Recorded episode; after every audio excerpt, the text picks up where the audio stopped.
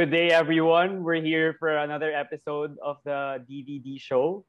So, for today, we have one of the best wing defenders in the Philippines, and his nickname is Mr. President. And I'm really appreciate that he's been only in one team for his career. Like, not a lot of athletes are really like that anymore in this generation. But Ga- Gabe Norwood, our guest, has been in Rain or Shine for like the past 13 years, I think. So thank you so much for coming into the show, Gabe. I really appreciate it. No problem, Diego. Thank you for having me. Um, I'm looking forward to today's show, so it should be fun. Yeah, okay. So to start things off, I just wanted to ask how you are. Um, I saw on Instagram that you were in La Union the past weekend. So how has the off season been like for you? Spending time with your family, or what? What are the other stuff you've been doing? Yeah, I mean it, has been wild ever since you know there's a long gap before the the bubble started um, last year, and now another long gap before the next season begins. But yeah, you know it's been a blessing to be able to be you know a dad, hands on. Um, you know I like to think I was pretty active when things were, you know I guess I hate to say normal, but when they were. Um, mm-hmm.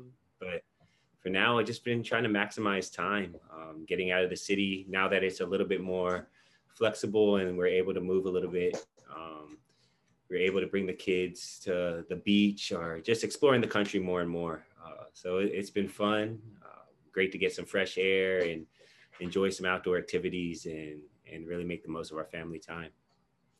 Would you say that you had more time like this quarantine to spend time with your kids? Because I see on Instagram also that you're really close with your kids like this quarantine it's like you were able, you were more hands on and even if you were more hands on already before as you mentioned yeah for sure i mean it, it took on a whole nother um, kind of level to things uh, given the the restrictions and movement. Um, you know my wife has always done an awesome job in terms of holding down the fort in the home. But now even with you know homeschooling for our children my my oldest will be 10 soon and my youngest will be four. And um, you know it's it's being able to take those opportunities to really share um, experiences, really dig into education with them, um, especially with everything else going on in the world, right? The the pandemic, you have uh, the social injustice, you have yeah. you know elections and and so much going on in the world um, that it, it brings up pretty cool conversations as your your kids get older. Yeah that, that's something i'd want to tackle towards later like about the social injustices. I always ask my guests also about those issues so i'll ask you about that later. But first i'd want to ask like i previously mentioned off the record like you got a new coach yesterday and it was pretty surprising in my opinion because i thought Kaloy garcia was gonna stay for like longer than uh, than than what he was given but mm there was a sudden coaching change. What was the initial reaction of your you and your teammates with that decision? Yeah, I mean, I think you know, Coach Chris isn't a new face for us. He, has been with the team for a few years now, and he definitely has head coaching experience in, in the PBA and in the in, in the NPBL.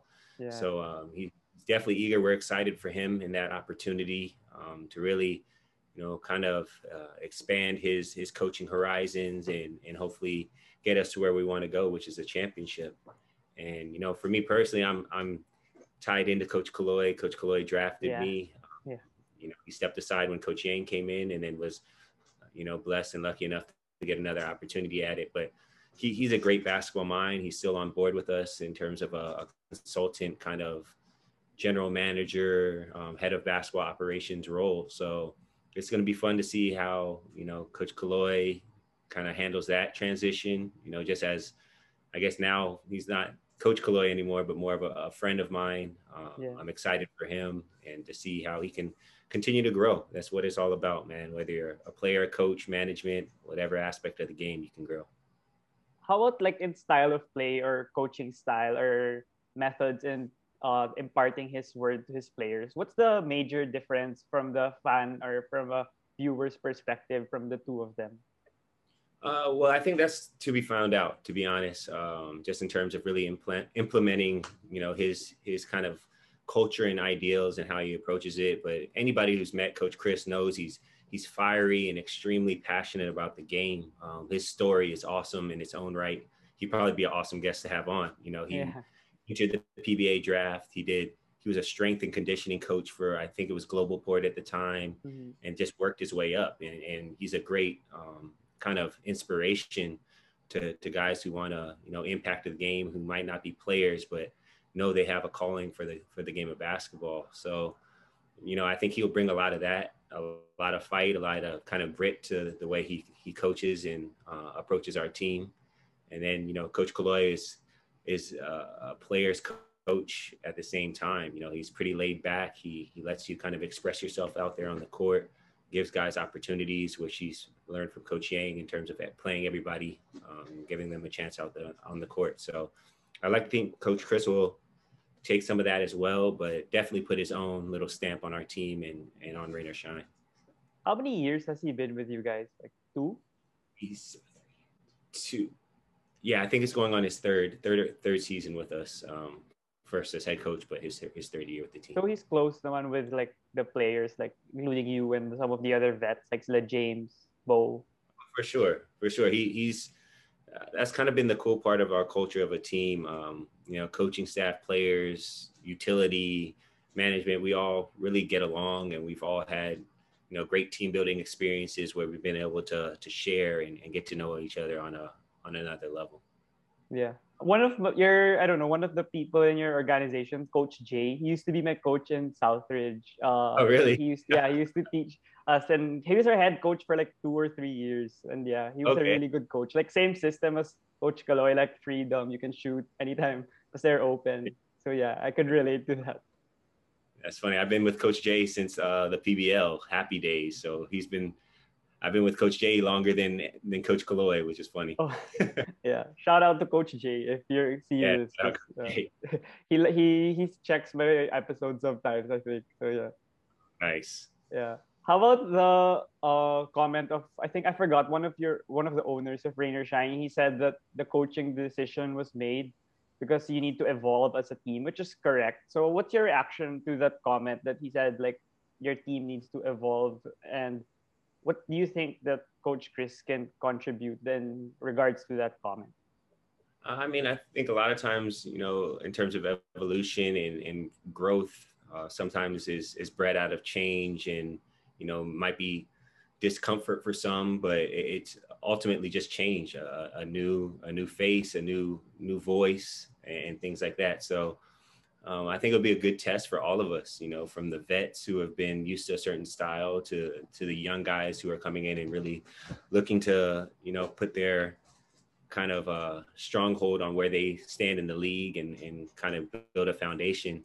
I think it's an opportunity for our team. You know, we were right there in the bubble. We lost a lot of close games, um, Yeah, shot the ball terribly as a team, Yeah. but we're we were in every single game, lost in the quarters in another close game. So um, we like to think we have a, a good foundation that we're trying to build on. Uh, we're not starting from scratch, but we are, you know, rebuilding. Yeah, I just want to connect it since he said already the bubble and your team really has some promise. Like we saw Adrian Wong was the best player against uh, Northport, I believe. So like your rookies are really experienced and tenured as they won championships already at the amateur level. But in this upcoming draft, as you well know, that it's one of the deepest drafts since I think 2013, I think. And you guys have the fifth pick, and I believe you also have a few picks in the second and third rounds. And there's a rumor that if Mikey Williams lands uh, goes all the way down to fifth, like you guys would be a perfect. Uh, he would be a perfect fit for you guys because you're lacking a point guard that could really bring down the ball. Because Rey's the point guard, like in the bubble when I was watching. I think, but then Letran he was more of a two. I think that's where he's more Yeah. comfortable at. So what's your assessment in the draft? Like I'm not asking for like names that you guys might get, but like more of like the need that you feel you could address for the draft. Yeah, I mean, I- think a lot of it, like you said, there's a lot of talent in this year's draft. Um, you know, there's always two different approaches, right? You either take the best available talent or you draft need. And I think in terms of our team, um, we have a lot of versatility in our team. Um, Yeah. You know, guys, myself, um, Javee Mocon, like you mentioned, Adrian, are all, all three guys alongside with with Rey, um, who have really challenged ourselves to to be able to get us into offense and facilitate and, and take on that role as well. So I, I like to think our flexibility um, allows us to do a lot of different things with the draft. If a guy falls to us that you know feels a need in terms of a, a guard spot, or if it's you know the best available player, I think it could really help us in, in either way, um, making us either either more versatile and diverse um, in terms of our roles, or it, it kind of solidifies us in one that we can kind of roll into. So I'm excited. I'm excited for the guys coming in. Uh, you know, a lot of the Philams that that are coming in have been you know waiting for a while. So you have some seasoned guys who they might be rookies, but they've been pros for a while, and you have the the local talent. Um, who I know they're eager. They haven't been able to play basketball in a while UAAP and NCAA this past year being, you know, kind of under wraps. So a lot of eager, a lot of eager basketball players out there. Are you close with any of the draft applicants, or like have you given them advice on how to how they should how the mindset should be entering the draft? Not not as much um, this past year. Just it's been tough to get guys in, in gyms and, and getting the okay to to really do open workouts and things like that. But you know, I've had conversations over the over the years with some of the guys, just trying to stay in their ear. Um, you know, a lot of it was just asking advice from me in terms of you know defensive stances and, and kind of approaches and things like that. So uh, a lot of guys who are just basketball junkies that want to get better. So I think it's a, a good sign for the PBA. Yeah, I saw some articles that Jamie Malonzo, I believe everyone's comparing him to your you as because like his but his body and his play style can really fit you. And he idolizes you i believe. Like i saw an article he really wants to mold his game like you. Also i think calvin oftana since he's also a great like three or four player. So i think yeah these applicants really look up to you in terms of reaching the standard in the pba it's definitely a definitely a blessing two guys you know i, I have spoken to both of them and yeah. you know extremely talented extremely athletic and you know it'll be interesting to see where they land and how they can affect the teams that they're on. Yeah, that's that's true. So for the next part, I think you already know that I want to talk about this because it's really surprising that Gilas has a chance to qualify for the now it's 2021 Tokyo Olympics. And yeah, we weren't supposed to have the chance anymore because of the unfortunate showing in the FIBA World Cup. But since now we have the chance, I, the first question I want to ask is are you still gonna play if they invite you, even if you're, you know, you want the younger guys to play? I I don't know. I, I haven't gotten the call. Um, you know, that's the dream, though, right? That's that's yeah. the dream of any athlete to to play in the Olympics, to to walk out with the flag and, and and carry the country on your chest and on your back. So, you know, it'd be a hard thing to turn down if I if I get the call. Um, I'd love to be involved in any aspect, whether it was playing or coaching or scouting or simply just getting tickets and being a fan. Um, it, it's an awesome opportunity and and one of those things that we can't take for granted. I, I think we got to put our best foot forward and, and really attack it. Yeah, I think I saw an article that they plan to start training also in Calamba. Uh, I don't know when, but like maybe they'll start inviting maybe this month. Oh, no, yeah, this month March and maybe hopefully you can get you can be part because you know we need defenders also we need three and D players on the team. right. Yeah, but we'll you know, how about for the composition of the team? Do you? I think you're close with Chris Ross, and he tweeted right after the the the FIBA posted that we could qualify for the OQT. He's like, we should field an all PBA lineup not like the cadets anymore because it's OQT. We're against Serbia, Dominican Republic, and they're really mm. tough teams to beat. So, what's your opinion on that? And I guess if ever will then include some cadets, who do you think could you know make a put a stamp on the team as well?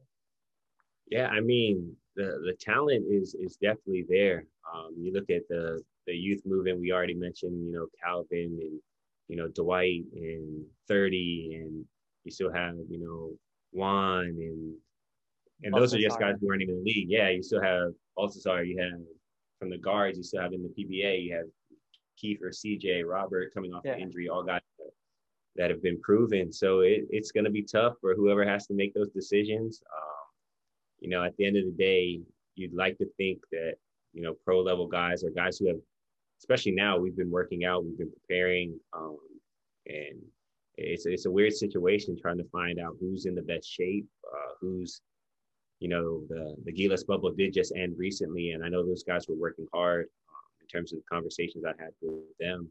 So it, only be fair that they had the first shot at it. You know, they've they've really been putting in the work and understanding coaches' system and what they're really trying to accomplish.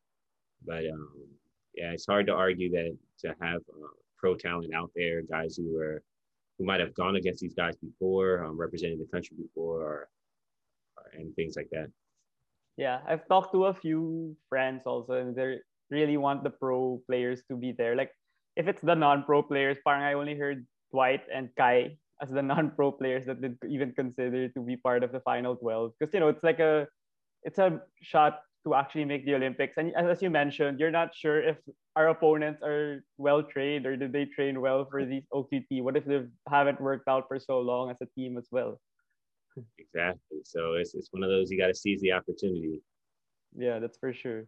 How about the chances of the team? Of course, that of course we know how strong those teams are, but they might not have their NBA players for this right. tournament, like Jokic and Boban and Bojan, Bojan, Bogdan Bogdanovic might not play for Serbia.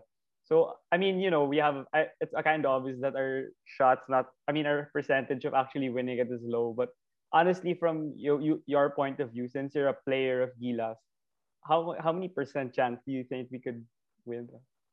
Yeah, I mean, I don't like to put numbers on it, but it, it's basketball. It's basketball. Um, I think it's been proven. Uh, you know, 2014 in Spain, we're right there in every single game, and really probably should have won two or three rather yeah, than for sure. just one.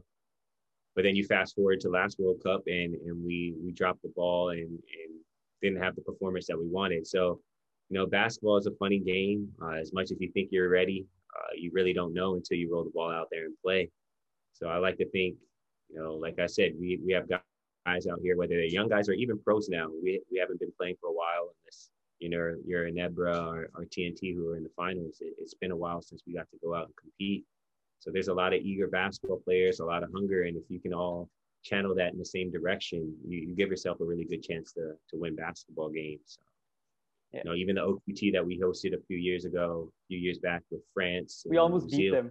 We, you had France beat, and then yeah. you know the next day we turned around and, and played probably one of the worst games against New Zealand. You know yeah. that those emotional roller coasters of the game of basketball.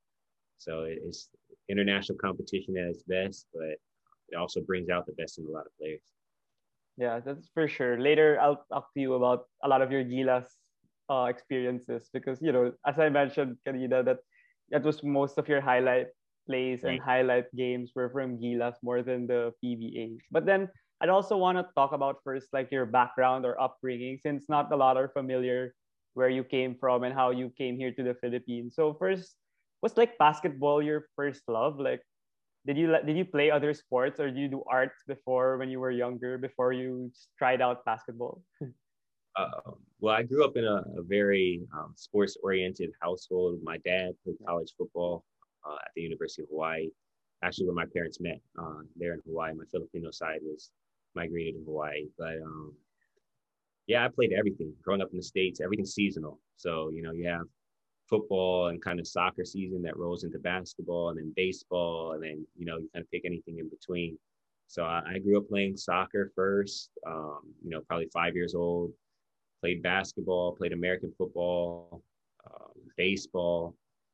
A yeah, I think those are the four, the four organized sports that I played. Yeah. But once I got to high school, um, after my freshman year of high school, I, I strictly stuck with basketball and it kind of worked out for me.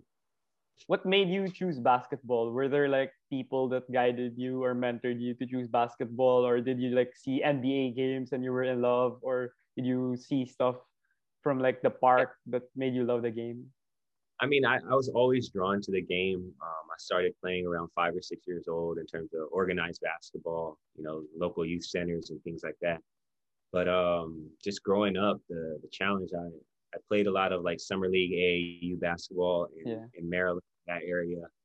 So there was a lot of talent, um, you know, Carmelo Anthony and, and yeah. guys like that who I'd see almost every weekend, you know, and wow. kind of just made you want to be a better player and made you want to go out and compete at a high level. and you know, getting into high school, um, I made varsity as a freshman in high school, and that just drove me even more. Like I, I, I just wanted to play my best, and I really grew up around college athletics more than anything. You know, I, I love the NBA. I watch all the time, but physically going to games um, wherever my dad, my dad coaches college football, so we'd go to the, whatever university he was at at the time and, and, go watch basketball games all the time. So I was always drawn into that college atmosphere, uh, especially I'm sure you know being uh, at LaSalle, just being in the yeah. gym for those games. Yeah, um, like it. How about your George Mason stint? You were there for I like think five years, four or five years. So how was the whole experience like, and what were some of the best moments for the people that never even saw you play for the school? Right. Um, no, same thing. I uh, went to George Mason. Uh, it's in Northern Virginia, right outside of Washington, D.C. Played my four years there. Uh, at the time when I left, I actually played the, the most games in school history, just in terms of the success of our team. Uh, my junior year, we made it to the Final Four, the NCAA Final Four. Ultimately, we lost to the, the Florida Gators, who had uh, Joakim Noah, Al Horford. Yeah, they were strong.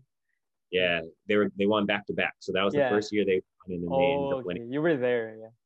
Following year, uh, my senior year, but just awesome experiences. You know, playing at places like we played at North Carolina, we played at Duke, we played at Oregon, uh, playing at the University of Maryland, um, playing in NBA arenas like the the Grizzlies arena and the Wizards arena. So it, was just an awesome experience to, to compete at the Division One level. Um, you know, NBA talent all over the place. Playing against JJ Barea was in my conference. Oh, um, Eric Maynor, who played for OKC for a while, Before, yeah, in in our conference as well. So it, it was a fun time, uh, just to go out and compete and and get a good education at the same time. How about the lessons that were maybe imparted by your coaches or your teammates, or maybe maybe lessons you even learned from your opponents that you never would have known? um, what were some of these lessons and do you, what do you still bring it like even now that you're in the philippines you still remember it that oh i learned this certain lesson from this time when i was younger i think the, the biggest thing is probably the competition aspect um, you know a lot i don't have the most um, fiery personality yeah. or, or kind of expressions out there on the court but at the end of the day i love i love to compete i love to to get out there and work and you know, that's what I think I bring, even in, in, in terms of practice. I don't like to finish last in any drill, um, especially if it's, you know, conditioning. It's, it's things, I guess, even here, you know, I, I talked to, to guys who went to college out here in terms of the conditioning and the running that we used to do. And, you know, it's not the same at the pro level, but, you know, just kind of getting your body to, to push through limits and, and really not give up on yourself. I think that's something that I learned you know, probably even before college, probably through just my dad being an athlete and, and kind of instilling that in me as a kid um, and carrying that on as a, as a pro and now as a father, trying to pass it forward. Yeah. Then I believe you moved here to the Philippines in 2007. I think you tried out for the RP team. But what made you go here? I mean, you were already in NCAA Division One. You never know. You would have, if you tried it out for the NBA or Euro League or NBA D League. So, what made you decide to go here in the Philippines, even if you were in Division One already? Yeah, well, I I came out here actually in 2006. Um, after we went to the Final Four, um, I came out with a group called Athletes in Action, which is a sports ministry group. Mm-hmm. So we came out. Um, I had the option of either coming here or going to Brazil, and it was it was here for me. It was a no brainer. I wanted to know more about my family, my Filipino side, yeah. And, you know, coming here, especially I still had one more year of college left, but I came out here in 06 and really just fell in love with the style of play. I was still eager to know more. I was only here for, I think, two weeks, um, maybe two and a half weeks. So it was basically implanted in, my mind, um, my junior year of college, that I wanted to come back out here. Um, I wanted to give it a shot. And my agent at the time told me, look, if you're gonna fall in love with it if you go out there basketball and it, it was true it, it's it's there's no place like it in terms of the game uh, the love for basketball the love for the players um, and just the overall basketball experience uh, you know being filipino is and loving the game of basketball is like the perfect marriage how about growing up in your household in the US? Did you guys practice any traditions or cultural cultural like habits that we do every now and then that that made you also love the Filipino culture? That's like not basketball related, maybe I don't know, food or Right, I something. mean, the biggest thing was food. Yeah, for sure. The biggest Yeah. was food. Um, Just family get-togethers. Um, right there in Hawaii. Uh, we lived Yeah. in Hawaii since I was five years old, and I was around mostly my Filipino side uh, up Oh. until I. Um, my my dad's family was military and based in mainland states. Mhm. Uh, so my Filipino side basically is where I was at uh, till I was five. From you know the the lumpia and pancit to to just just overall family gatherings. You know that just the the Filipino vibe was was always there for us, and it was it was awesome growing up in in that environment. Yeah. How about the recruitment to get to the PBA? Um, when you got here, was it um automatic, like you were gonna go to the PBA already, or did you consider something else at that time? Yeah, well, my my first experience was the national team. Um, you know, I came out in 2007 after my senior year, um, and, and went right into FIBA Asia. I was the only non-pro at the time. I think Kelly Williams just finished his rookie year, so we were the two the two young guys on the team, and that was my understanding at the time was okay. I play with the national team, then I'll just go right into the PBA. Oh, Uh, I wasn't aware of you know the PBL and, and things like that. Uh, I went back to the states after that stint with the national team, my first stint, and had some offers in Europe. Um, I think it was like Greenland or like Iceland, like it, it was out there.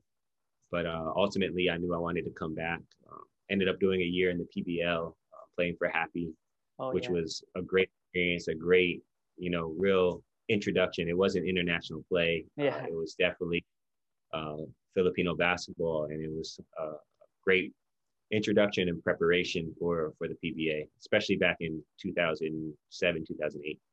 Yeah, as you mentioned that you were in the 2007 team, and I think you were quoted in an articles that you said it was the most talented team, Philippine team ever. And I checked the roster like last night, and yeah, they were pretty talented. Maybe like the Yeah. reserves, the ones that got cut. I was like, this guy's an MVP. I think James Yap didn't make the team or something. Yeah, I was really surprised. But what do you think happened in the tournament? Because I think you guys were only ninth place. So even was it like too much talent?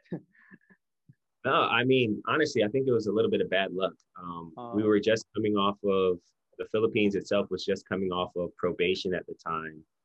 So we were we were put into. I mean, at the time they were calling it the group of death. So I think it was us, China, Iran, and Jordan in Wow. the same group. yeah. And yeah, it, it was just one of those things. The first game of the tournament, I believe it was the first game we play Iran, who ultimately they end up winning the whole thing. But uh, we have we're cutting into the lead fourth quarter, and I can't remember who made a shot. I want to say it was maybe Jimmy or, or Don Don make a shot, uh, a three to cut the lead to one, and the ref decides we get up to celebrate on the bench. It's, I think it's myself and Mark Caguioa. Yeah. We're on the bench, and the ref gives us a tech, tees us up. There's like a minute left. International, you get two shots in the ball, so they make two free throws, three, and then they hit a three, so they're up six out of nowhere, and we end up losing. We actually finished the tournament. I think we only had two losses. We were like eight and two, but we finished eight and eight. Yeah. Yeah, it was wild uh, in terms of the the tournament itself, but um, yeah, just a lot of t- talent. Um, but we played well. We came together, and you know, I think if we would have got that first one, if we kind of got the the calls or the bounces, the, the ball bounced our way, I think it would have carried our momentum all the way through. Maybe that's why they changed the draw now. Like in any FIBA tournament, there's like the pot A where all the strong teams are, pot B a bit strong, and then I think that's maybe maybe that's the tournament where they decided to change it. Yeah, something's got to change. Yeah. like now, um, I think USA can't be in the same bracket as Spain or something like that. Right, right. Yeah. So Mutual you- agreement. Yeah. When you got drafted by Rain or Shine, you, I heard, I read that you were really close with Sol Mercado, and yeah, Coach Kaloy was the one that drafted you, as you mentioned a while ago. How was the first three years in Rain or Shine? Because I think those were the only years you averaged double digits, and you were more of a scorer with Sol compared to your role now, wherein you're like a versatile three and D player. So how fun was it that three years, even if you know you didn't win a championship and stuff? Yeah, I mean it was it was awesome. You know, to come into a team, you know, their first year of rain or shine, well coached the the year and two, year or two before. But um, you know, Coach Kaloy really gave Sol and I, Sol, myself, Sol, and and Ty. Um, oh yeah, and Ty really gave us the keys. They put us out there on the court as, as rookies to, to play heavy minutes alongside, you know, J.R. Reyes and you know we had Rob Wainwright at the time, yeah, and things like that. But really, the a lot of the decision making and, and kind of kind of plays were being made by you know Sol, Ty, and myself. So it was just a fun time. It was dribble drive before anybody was really doing it. Um, so it was really a, aggressive style of play. And we are playing a lot of minutes. I think myself and Sol for the first two years, I think we led the league in minutes played. Um, and we didn't complain at all. We were not tired. 20, early 20s, so we could be yeah. out there all day. yeah. And um, yeah, you know, naturally the the game changed a little bit um, as you know, Coach Yeng came in and it was more of an equal opportunity type of setup, and you had to really be efficient in your minutes. And that was a that was a challenge for me early on um, in terms of you know going from almost 40 minutes to like 25. That's a whole quarter, essentially that you know you got to make up for. But you know once we figured it out, once Coach Yeng came in, and I was able to really adapt and adjust, and the team was able to do the same. You know I think the, the track record holds um, with the success that we had with Coach Yeng and his style and things that, that we accomplished. What helped you adjust well with Coach Yeng? Because like sometimes in a Coach Yeng system, like you don't get 30, 40 minutes anymore. It's like spread out and the touches also in the usage rate, I believe, of the team is like spread out among like eight to nine guys instead of two to three guys as with the o- o- previous system with uh, TY and the Sol Mercado. So was that a huge adjustment for you? And did you accept it right away even if i guess it was tough because you got less shots? Yeah i mean it was it was a huge adjustment. More more mentally you know being put in a space um young in your career where you're feeling like you're really starting to kind of transition into you know a score i was never a huge scorer like mm-hmm. my whole career whether it was you know high school i think i averaged right around 20 but that was high school, you know, yeah. you can go out for 20, yeah. but you know, college, I wasn't a heavy scorer. Um, and, and really I was taking that transition from the PBL of, of trying to be more aggressive and, and getting my own, um, while still helping the team. Uh, and, you know, really embracing that early in my career. But you know, Coach Yeng coming in and he was very open and straightforward with the mindset of why he does the things that he does, how he handles the team and really longevity of your career and, and really understanding your role.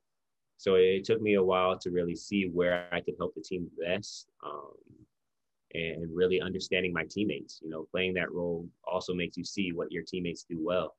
So to see that Paul Lee is a special scorer that can you know, be one of the greats of the PBA. You you see that when you're sitting down. It's hard to see when you're running around in the court. So, uh, you know, you start to appreciate that. You appreciate Beau setting great screens and having high basketball IQ. You appreciate Jeff Chan being one of the best shooters to ever play in the, in the league. You know, it's, it's things like that to where you just appreciate each player and appreciate yourself, what you bring to the table. So it was an adjustment, but definitely one I'm happy I made um, and, and figured out how does he impart to you guys like the roles? Because like Paul Leader, even games when he doesn't get the number of shots he normally gets, like what he's getting now in Magnolia. Magnolia now he you he usually attempts the most shots, even if it's like an off night. Coach Chito gives him the green light to attempt when he's open. So how does he talk to you guys? Like, is he a really good communicator uh, that you guys really listen to him, even if in deep inside you want to get more shots or more opportunities in, in on the floor like even if you only play like 15 minutes or something right i think it's it's a lot of it is is his ability coach yeng's ability to really you know get the best out of players um you know the the league not a lot of teams play all all 15 players and, and give chances so you, you have to be mentally prepared coach yeng is huge on mental toughness he, he's huge on um, just being ready, being prepared. um, owning up to your mistakes and, and things like that. So I, I, think that was a huge thing for us, um, being able to hold ourselves accountable and also, you know, knowing the the expectations of our coaching staff and, and how to perform. Um, you know, Coach Yeng has a special talent with that, and he, he pulled that out of each and every player. That's why I think it wasn't a surprise. You know, and I think the the first championship we won, we had a, a different leading scorer for every game. And the one with know, Cornley. Uh, it's hard to defend. Yeah, outside of outside of Jamel. Yeah, yeah. outside of Jamel Cornley. Yeah, I think we had a different top scoring local every game. Yeah, that was really a great series because I think Tim Cone's team, like B-Meg, they were the they you guys were the underdogs against them, and they had Marqus Blakely, and that was still like the prime of James Yap and PJ and Marc, and you guys won in seven, and I was like, I was kind of surprised also as a guy watching from outside. Yeah, it was definitely a good one, and yeah, hopefully we can get to back to those, you know, packed houses and a lot of cheering going on. Yeah, there were a lot ton of fans during those times, around twenty thousand. Right. how how about Coach Yeng? Like he also gets players from the draft, like players that weren't even like in the mock drafts, they weren't even like high, but then when they get into rain or shine, they're really great players. Like I believe Jericho Cruz wasn't that high on the draft board, and then now he's now he's not with you guys anymore. But and, and Lex, you could see him excelling. And players like Maverick and Ahanmisi, like he got selected before Chris and Scotty, I think, in the draft. And I got surprised, but Mav was really good for you guys as well when he was with you guys. And I think now currently Jewel Ponferada, also an underrated player. It's also I think drafted by Coach Yeng. So where does he get all these guys and how how do, how does he how is he so good in selecting players? Yeah, I think he puts a lot of trust in his staff. Um, you know, at the time, Coach Kaloy, um, Coach Mike Buendia, Coach Ricky were still involved in the PBA uh, D League, and you know, a lot of it he puts trust in them. Um, and you know, Coach Kaloy is is very uh, vocal in the in terms of the talent that he sees, the eye that he has for talent, and you know, from from Jericho and Don Trollano and oh yeah, Don, yeah. you know what I mean, Maverick and, and those guys. I think it was a joint effort. Uh, you know, I'm sure Coach Yeng would be the first to say that he put a lot of trust in his staff in terms of scouting and and really trying to piece together what what players would fit best for our team. So you know, some of it's luck. You know, not all of it, not everything works out the way you wish it would. You know, naturally, guys either run their own course and, and go to a different team. But you know, I think they definitely maximize their their opportunities here uh, with Rain or Shine to play well. Do you have an idea how he also talks to the imports? Because the two championships you had, like Jamel Cornley is not like a 40, 30 point per game player. And then Pierre Henderson Niles is also yeah scoring single digits in the finals and you still won the championship. How does how does he even choose also the imports, or is it the same with the rookies that he drafts? Because the imports sometimes they yeah. have the ego that they want to score and take the most shots every single game, and if not, they're gonna leave or something. yeah, it's it's uh, a lot of the same, you know, in terms of the staff and the communication with agents and things like that. Uh, Jamel Cornley, actually, I've known since I was 17, 18 years old. So um, it was just a matter of time. Uh, Jamel had been playing in other countries um, a few years before, but every conference, every time it was it was six five or six six, I was trying to get Jamel here. Uh, but it just got lucky that one season that he was available. Um, you know, Coach Yeng and, and the coaching staff, you know, kind of trusted a little bit of advice that I, I gave and then also saw the film, which is undeniable, um, the way that Jamel competes and and really just battles for his team. So, you know, he was he was the perfect fit for us that year and, and got us to the championship. Yeah. So for the segue that I wanted to talk about that I told you a while ago is the Gilas stint. So yeah, we talked about already the 2007 team, but how about like the mo- moving to the 2013 team? But there was like Gilas one with the JV Castro and Chris Tiu how was the development and the recruiting process for 2013 because i believe you guys really had a strong bond and it was it was it showed on the court also even if it wasn't the most talented bunch. Yeah i, think it, it was huge. It really started i think the year before um, with the the core of the team that won the jones cup. We won the jones cup the year before. Uh, myself. I think it was myself, Japeth, um, LA. LA was there, Jeff was there. Um, in terms of the guys that continued on, uh, you know, Sol Mercado yeah. also, young Matt Ross, Rosser and Garvo Lanete were there, um, Gary David, those guys. But uh, a lot of that closeness came from our, our training camps. You know, we were we were gone a lot. It was a, a huge sacrifice in terms of you know family and, and and being you know physically present. But you know those experiences going out and really getting we got beat a lot. Like we would go we would go travel we were in europe or new zealand or you know in the states and and we were getting beat a lot. But a lot of you know kind of growth comes in that especially when you can't just pick up and go home. Yeah. You can't definitely. yeah. figure it out. And you know i think that really built our bond um, you know a lot of the guys we still we call call each other roommate marc pingris for me will ever forever be roommate. He, he's not going to be Marc. He's yeah. be roommate. Yeah. Jim and LA are the same way. Uh, if you ever hear them communicate, you know, they're roommate first and foremost. So yeah, that, that bond was really special. Uh, we knew we were on track to, to do big things when we hosted, you know, FIBA Asia here and qualified for the World Cup. And yeah, you know, the rest is history from there. Was that the differentiating factor in snatching the bronze bronze med oh no silver medal for the 2013 FIBA Asia? Or were there other aspects as well that separated you from the other teams? Like you guys could have even beaten Iran if Marcus might was healthy for the gold medal match. Right. I, I think it was a lot of it was was comfort. Um, you know, we still even that 07 2017, uh, we were in Europe for training camp. We were in Serbia and and played well in the Jones Cup that year as well. But you know, 2013, I think it was just the alignment of stuff. You know, we played at home. We we played FIBA Asia at home for the first time in how many years, how many decades were, and that's an advantage on a whole nother level. You know, no matter how outside of probably the the CBA, maybe the KBL um, or JBL now yeah. that it's picked team now, but back in 2013, no, not a lot of uh, of players were playing in front of you know 10,000 people. yeah. Know, fans screaming against them, especially if anything, they're probably favorite. But yeah, um, I think it's a it's a different environment to walk into when you're, you're playing here in Manila.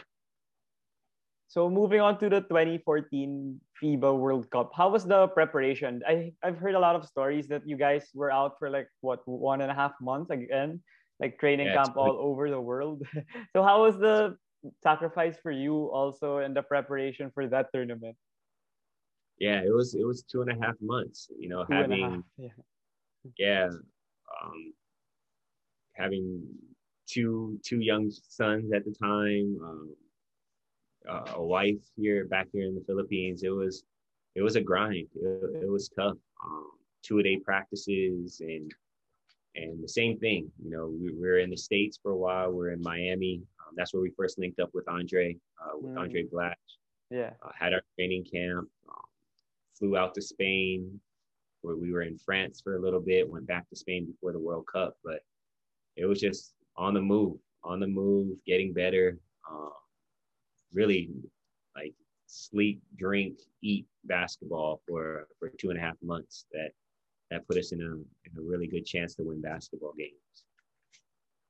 What was the best moment of the training for you? Like, what's the most memorable, whether it's like when you were playing in a game or off the court that you really remembered in that moment? Man, so much because uh, Coach Chot was such a great, um, you know, he's a he's a motivational speaker by yeah. trade. So yeah, he's he's got all the the team building activities. You know, we get to Spain and our, our, first hotel did not live up to expectations. So we had we had to switch hotels at the last minute.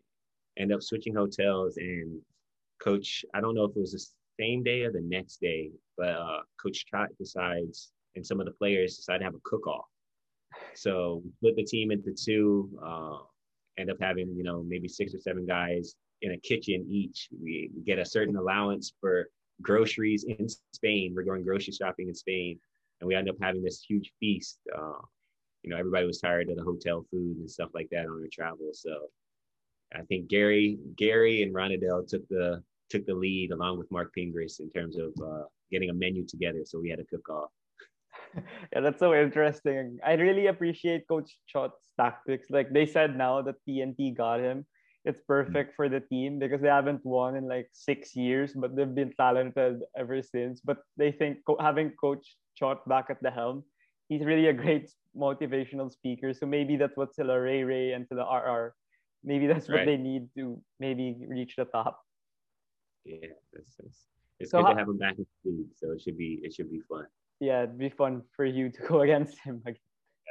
Yeah. How about the the games? You mentioned a while ago that you really felt you could have won two to three games and advanced to the next round, but yeah, luck didn't go our way. But what was the factor that really happened and why you didn't make it? Was it more of like inexperience because it's your first World Cup in so long? Because like the Argentina game, it was like in the clutch moments. Also the Puerto Rico game, I believe, or actually Yeah. even Croatia. It's only the Greece game where it was really a double-digit win. So what was it for you? Was it the inexperience or something more specific than that? Uh, probably a little bit of that. Um, I think it was execution as well. Like I said, a lot of the games that we were playing, um, we weren't in a lot of close games in our in our preparation. You know, we, we played France in France uh, for a tune-up and played them really tough, um, played them close. But outside of that, a lot of our games were, you know, testing out our system, um, working on defensive philosophies and things like that. But uh, I'll say this: for those games in the World Cup, I had never been more prepared. Uh, we had, I think that's where Coach Tab first joined us. Yeah. Uh, he was there with us. You know, we had Coach Norman, Coach Ryan, who was doing the film breakdown. Uh, we picked up some coaches along the way. Um, Coach Nacho, who's from he was from Spain but had been coaching in Africa to get us ready for the Senegal game. Um, and we had other coaches on the way, yeah, along our stops, um, really just giving advi- advice as, as a team and also to our coaching staff. So when we got into each game, we were extremely, extremely prepared. And so I don't think we were surprised to be close. Um, I think it was just a, a matter of some execution down the stretch um, that kind of caught up to us. And international play, they, they'll, they'll make you pay right away, so you can't you can't take plays off. How about the following years? Because the following years, I think there was like up and down, like in Asian Games. I think you lost, and then FIBA Asia 2015. I think you all that was like the game that was kind of rigged. I think because of the refs and the silver and the gold medal match. Yeah. So Right. how, what? How about the development of the Gilas team? What's your assessment and outlook to it over the past? I don't know until 2019, the FIBA World Cup, that long stretch. Yeah, I think the the most glaring thing is is time. really, um, no matter who you put out there on the court, uh, it's really just time. You you have to be together. You have to prepare. Uh, whether that's you know finding the break in between the PBA seasons, or you know finding a way to figure out a schedule uh, during the season or if it's not going to be PBA players, really committing to to the youth movement and and, and getting them together as much as as possible. Uh, I think our our best showings have been when we have been together. You know, even Gilas one, Uh, they they were right there um, with Coach Rajko, with with JV and Chris Tiu and Jimmy and and Kelly and Ossie and those guys. It was they were right there on the brink of, of getting us to where we wanted to go a couple years beforehand. So, and they spent how many years together? They were together. I think the Gilas program was Yeah, three, four years. two years, two or three years, completely yeah. exclusive, right? So, Yeah. I, I think time is is huge in terms of, of really maximizing uh, talent and maximizing chemistry and everything. How about in 2019, the World Cup I was referring to? I think, Oh, as you were alluding to, the time is really Yeah. was really not a lot during that time. You guys barely trained. I don't know how long you trained. Like I think you trained less than the Team USA, and they're already talented Yeah. in the, from the beginning. So do you think it was really the practice time because you guys were pretty talented, or, or maybe also the injuries because two of you the great shooters in the Philippines weren't there, Matthew Wright and Marcio Lassiter. right, for sure. We we ran into some some tough luck in terms of injuries um, and just availability altogether. Uh, we went to Spain for a short training camp, and I actually I got hurt the first, I think the first tune-up game uh, we had there in Spain. And for me personally, I haven't missed much of anything. I've remained pretty healthy throughout my career, and uh, really wasn't 100% during that whole training camp or when I came back. But um, yeah, I think it was time too. It, it was a, a rushed kind of situation, which is unfortunate. You know, being the the captain of that team and really seeing the talent that we had, I really truly in my heart felt if we had a month with the same group, same exact group, same exact group, I think we could have could have done. I'm not saying we were going to make it to the second round or anything like that, but we could have put on a performance like we did, you know, in the last in the World Cup uh, prior to that, and it just wasn't for us. And I said in an interview, I think after the game, that if it takes us getting beat like this to to kind of make things right and kind of be the, the sacrificial lambs, then you know I, am happy to do it if, if this is a, a learning lesson for you know the, the program and how we approach the international play. In connection to your answer, that you believe that you really, you know, the that you really need more practice time in order to be successful. Because like in 2014 and 2013, it was very evident that you guys caught the world by surprise with the time dedicated to practicing and spending time together, bonding. And I think also many of the European and Asian teams do that. That's why they're successful when they're playing on the court. It's like easy for them to pass to each other and stuff. So how about for the OQT? Um, do you have a like? Do you think we should start training already, like early this month? Because even if that's still in July, I think, you know, mm. we could, if you have ample time now, we're not. There's no PBA yet, so they, anyone could train. What's your thoughts on that? Yeah, I mean, now naturally you want to start as early as possible. Um, a bubble and just to prepare is tough because you know our situation in 2013 and 14 were like legit training camps right you're going out we're traveling but we're still playing other teams mm-hmm. we're playing other countries we're seeing new faces and and new styles of play so um you know, restrictions here in Metro Manila. So naturally, you'd have to be outside of the city. And yeah, it's a weird dynamic right now. I'd love to say, yeah, get everybody together right away, but you know, it's mentally tough. Um, it, it's a, a, different mental experience as well, knowing that it's March and you're trying to go full head, hundred percent to to July is a lot. So hopefully, you know, as as this everything starts to open up a little bit more and, and hopefully we can all be disciplined in how we carry ourselves um, outside of our homes and outside of practice that we can get a team together as soon as possible and get ready yeah hopefully really make a splash people might not expect us to be well uh, play well because we were like last place in the 2019 right. so we might catch them by surprise again right so for I just wanted to touch on this because I really I, I, like when I used to play basketball in high school, I was really also tasked to be a defender. Like I was the one guarding the best scorer on the opposing team. So what were what are some of the defensive principles that you really live up to? Like you said that the rookies were calling you um like these past few months about how they how you play defense because the stuff you do are like Marcus Smart or Draymond Green. Like it doesn't appear on the stat sheet. It's not good for fantasy or anything, but it gets the job done and it gets the gets you to the championships and the medals. So, what's your mindset with defense? for me personally, it, it it really ignites my, some of my best defensive games have turned into my best offensive games. It, it's really what kind of gets my energy going. It gets me motivated to and really locked into the game. Um, you know, for myself and, a lot of the guys that I was speaking to, you know, Jaime and um, and Cal, um, Calvin, they're they're going to be put in situations, especially in the PBA, where they probably have to guard, you know, imports and guys who have just unbelievable basketball resumes. So for me, it's a lot of it's just effort.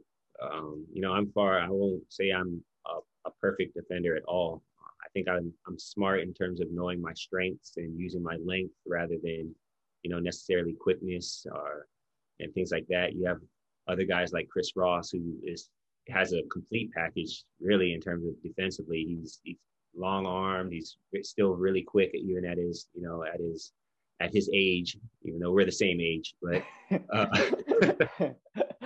but he um, you know there's it's a lot of with both of us it's just effort you know it's it's wanting to to defend wanting to get stops and help your team.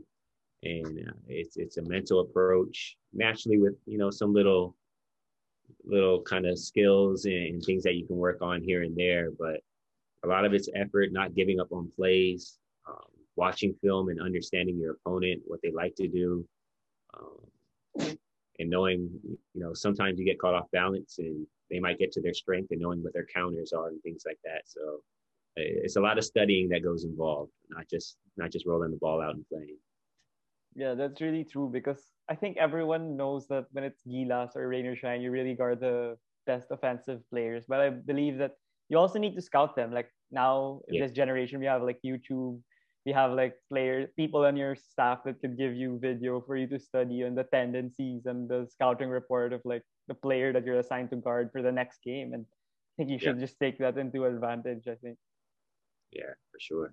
How about I think he, I think it was mentioned a lot. Like I don't, you said you watch also a lot of NBA, or maybe it also applies in the PBA that people don't really care much about defense now. Like in the NBA, I think this year that the scoring has uh, really went high in a rapid pace, and like the Nets are one of the best teams that they don't play. They don't play much defense. Do you think that this this generation or like this batch of players now they should care more about defense because me personally sometimes like I'm a Celtics fan and they're kind of struggling now and sometimes I tell my friends or my my family members that oh we lost because we didn't play defense like they were all lazy in that game and I think if you play good defense it's gonna it's gonna go in the offensive end also so what's your thoughts on that assessment I mean it's it's just tough now. I think because guys are so talented offensively. Like you can go out to a court and work on your offense for hours, but it's really hard to work on your defense by yourself. Uh, it really comes down to to playing, and, and that's where watching film and, and things like that is is key. But I, I like to think, you know, it, it's going to come back around full circle. You're going to have a lot of guys like Bam Adebayo that can defend every position and you know what I mean? Guys like that that you know will have higher value, and, and you know it might it could be a bunch of six nine guys just running around on the court um, that can defend one another and, and, challenge each other in that end. But but for now, I think you know the way rules are set up, especially in terms of the NBA, um, not so much in terms of the PBA since we can still zone and yeah. you can still hand check a little bit and things like that. But the NBA, there's so much space on the court. It's almost impossible, really, to like at the end of the day, Marcus Smart can guard whoever, you know what I mean? Whoever. yeah, except, except Embiid. But yeah. even in his own position, he's yeah. probably not going to hold them too far under their average. You know what I mean? The guys aren't going to just have. You're not going to see let's say Trae Young have a, a four point game. yeah. Right? Guys are just so talented now. So the game's different, but I like to think that there's more guys out there who want to play defense, especially in the NBA, that than the the numbers show. Yeah, I hope as well. Like, like I, I also remembered while you were talking that Shaq was like bashing Gobert because he got the third biggest contract in NBA history, and he's averaging 11 points per game. But then maybe I thought about it that maybe Utah puts a premium on defense, and he's one of yeah. the best defenders right now. Yeah, it's it's it's just how you look at it, right? It's definitely he plays his role to his best of his best of his ability, and there's not a guy a lot of guys that play his role better. Yeah, definitely. Like I heard, I thought before that Gobert was not good in defending the pick and roll because he's kind of slow laterally. But then right. there were there was like a stat that said that he was actually good in doing that. So people don't want him to switch because he can catch up with his length. I guess he can still swat it out when he's behind like even two steps. yeah, I think it took him a little while, but he figured it out. He started to figure it out. Yeah. So for the for the next part, I'd talk. I want to talk about it, and I'm pretty sure you have a lot of insights about it. It's like moving towards the latter part already, towards the end of the interview. And I also asked these questions to my guests. So you mentioned that you know a lot about the Black Lives Matter movement, and like in the NBA, it was they were very vocal with their thoughts and opinions about it and they were active also with the elections. And yeah the elections are coming up here as you also mentioned in 2022 and athletes here i believe not a lot are like you or a few others that are very vocal with the social issues here locally. And i, wanted to ask if you think athletes really should be also vocal about social issues and political issues even if you know you guys play a sport only. So that's what some people say like zlatan ibrahimovic was criticizing lebron last weekend i think. That he's so active in social issues.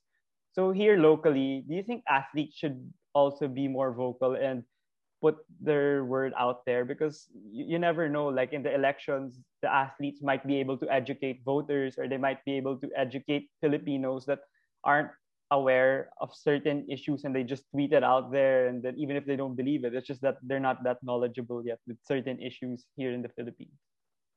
Right. I mean i, I guess i can't say or are really pinpoint like who or what should be spoken on. I think that speaks to every one person's heart you know yeah. what i mean? Uh, especially at that given time uh, but I think it is also important to really uh, educate yourself on on topics, um, especially those that you know. A, a, lot of the stuff for me personally uh, was really just self experience, um, stuff that I, have gone through, stuff that I, have heard about from family or friends, and, and, things like that that you know have personally affected me. And at the same time, um, being a father now, is you know, different things affect you. Different things you know, kind of pull at your heart in different situations. And I think it is important in, in terms of understanding your your platform, understanding the the opportunity you have to to share, to to be like a healing voice, um, to show support, uh, and, and really just try to you know we all have a different moral set we all have a different you know right and wrong it should be simple but you know, it, it can get blurred um, at times. But I, I, think, you know, building communities, finding opportunities to speak or, or issues or topics where uh, you can be outspoken about and, and, really try to uplift your, your countrymen. That has to be the root of it, uh, the, the betterment of, of your family, your friends, your, your countrymen, as long as that it's at the heart of whether you speak or don't speak.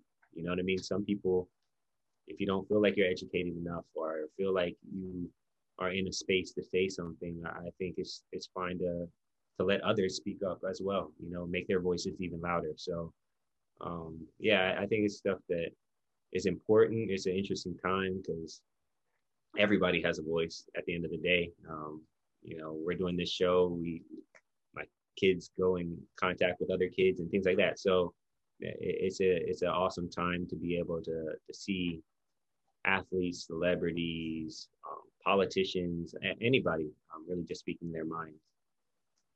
Yeah, I really believe that because I think athletes are really are, in, are integral part of the society. Like I think the athletes really like I think Chris Paul was the one who said that he thought he only knew like 20% of the players that voted or something then now it's like almost 100 or something so they really can affect the change and and here in the philippines maybe some athletes maybe they just need to realize also that that cha- they can impart change. Maybe they know a lot of things also about the social issues of a lot like here in the here in the pandemic like ever since the past year there are a lot of issues. Maybe it's magnified also because we're all at home. And maybe the athletes can also impart their knowledge. Maybe the their followers would learn from them because yeah their followers are like hundreds of thousands. And maybe it would also help with the elections for 2022 Right, right. And just even speaking to some of the younger guys, um, it's an opportunity to educate ourselves, educate one another as well. Um, you know, the bubble was a really interesting yeah. experience in terms of being able to sit down and have conversations and, you know, kind of sharing personal experience, you know, from the States. At the end of the day, we're, especially the Fil-Am community, we're not yeah. in this, we're here. So I, I know naturally we want to be more involved. We want to be um, kind of kind of put on to, to different topics and issues that you know we might not see in the same way. You know what I mean? Uh, or not, it might not kind of hit us in the same way. So yeah, just looking forward to to more conversations. Yeah, like I I saw like when the George Floyd incident happened, like you and some other Filipino Americans here in the PBA, you guys did an Instagram live of you hmm. guys mm-hmm. kneeling, I believe, and I think that would. I mean, it's not like a local issue, but then, for, for example, like your fans were like, "Oh, why is all the PBA players live? Like Gabe, Chris Ross, and all these players," and then they'd realize maybe they'd search it or something, and then they'd learn more about it. So that's like a great example, I believe, that I thought of that m- might yeah. increase the knowledge of Filipinos in regards to social issues. Thank you. That's that's all we were trying to do. to be yeah. honest, just conversation yeah. And really um, just kind of share share experience and get to know us on a deeper level as well. Yeah. So for the final like th- three three questions, um, I just wanted to ask, what's your favorite Gilas moment? Is it the two dunks on, against Argentina? Like everyone knows about the Scola dunk, but I, I, I was watching the game or highlights during this pandemic, and I saw that you also had one dunk. I don't know if you posterized someone also, but there were two great dunks against Argentina. Was it both of those, or was there something else that none of us know? Man, well, definitely for me, I, I, personally am a bigger fan of the second dunk.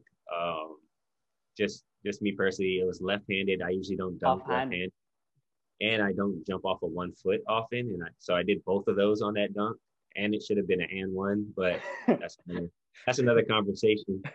But uh, no, my favorite Gilas moment, honestly, it's not even like. Actually, it's probably Mall of Asia when we beat Korea. Oh, um, okay. Yeah. In terms of like on the court, just moment, you know, looking up in the crowd and seeing my wife and my kids and and everybody in tears, and it wasn't even the gold medal game yet. You know what I yeah. mean? Like just we had made it. Yeah. Um, yeah, that that game against Korea is probably my favorite favorite Gilas moment.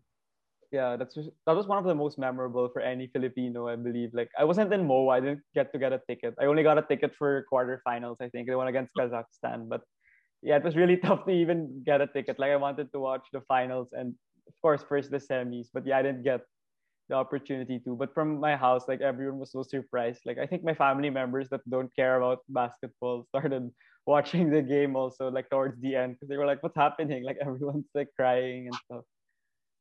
No, it was awesome. Awesome. Yeah. Still get chills to this day. So it was definitely definitely my yeah. favorite game. I'm not sure if you watch all the smoke podcast, but the final two questions, yeah, it's related to them. So if it's you, I'll ask you, Naman who are five people that you'd want to have dinner with, dead or alive? That's from them. And since you already watched, you know that. Man, so I'm already one, right? No, five others. So six. Five others.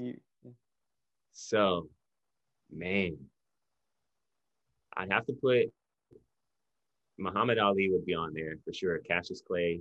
Yeah. Because that would just be an entertaining, entertaining conversation. Um, man. so I go Cassius Clay,